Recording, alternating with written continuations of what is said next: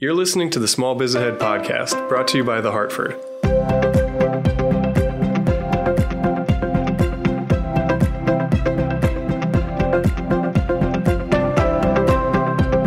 Hey, everybody, this is Gene Marks, and welcome to the Hartford Small Biz Ahead podcast. Thanks for joining me this week.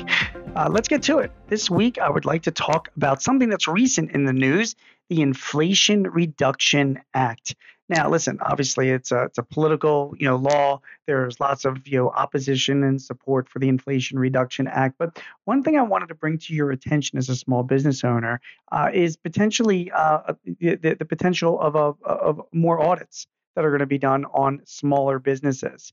Um, the Inflation Reduction Act, it was just signed into law just, just this past week.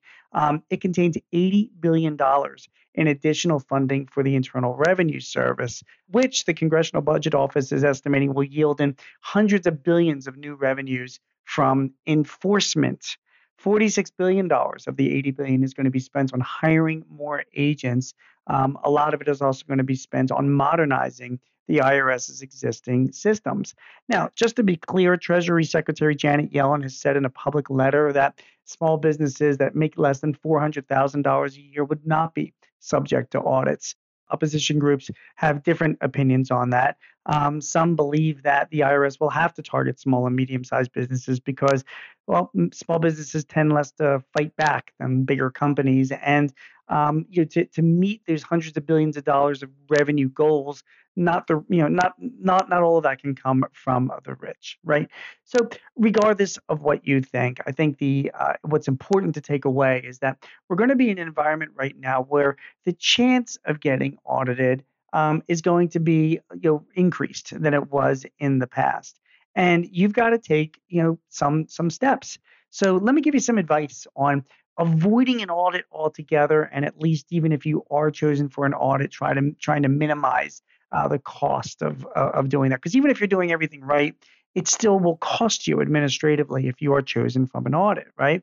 So make sure that you remain consistent on how you categorize your transactions from year to year. Be consistent, okay? Don't take an expense one year, call it something, and then call it something else the next year. Okay.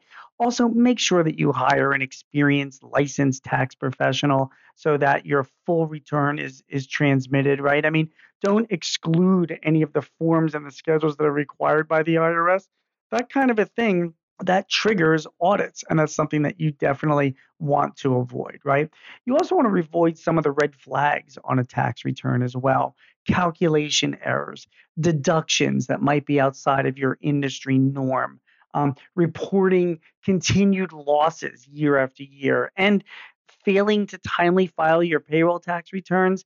I mean, come on, guys, right? You've got to file your returns, you got to pay in your estimated taxes. If you don't do that as a very limited thing, eh, you know, uh, you're, you're definitely going to raise red flags with the IRS, and that's not good. The other thing is keeping really good records. You know, record retention, it's critical for businesses of all sizes.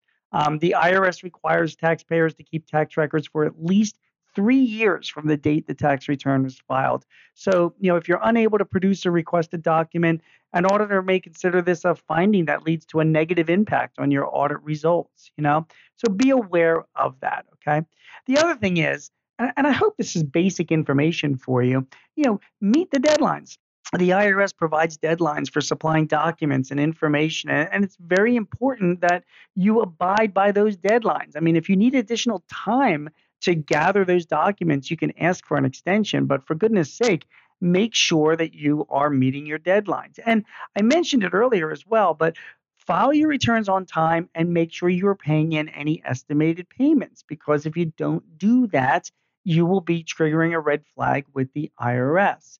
Uh, yeah, bear, bear in mind that you know the IRS itself it's it's a government agency it's it's there at, you know we're paying the bills for the IRS so if you don't agree with the findings of an audit, you still have options, right? It's not it's not as onerous as you think. If you don't feel that you're being treated fairly by the auditor, you can you can always request a meeting with their supervisor or even appeal any findings that you think aren't equitable.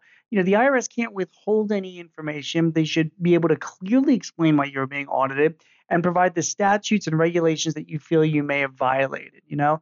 Also, Be aware of your rights as a taxpayer, and you can limit the scope of an audit just to the business under an audit. So make sure you pay attention to that, that it doesn't expand even even you know wider.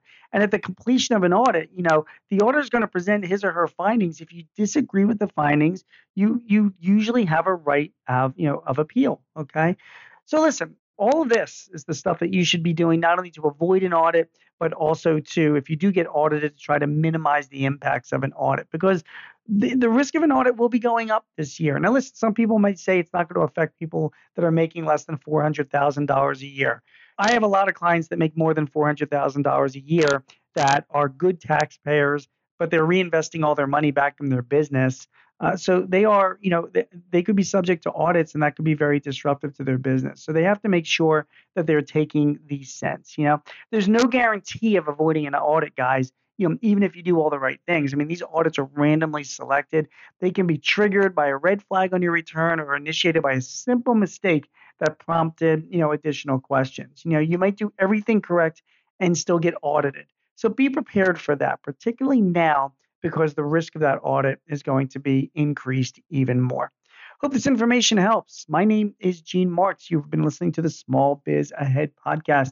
If you need any advice or tips or help running your business, visit us at smallbizahead.com or sba.thehartford.com. Thanks for listening. I'll be back with you next week with another tip to help you run your business. You take care.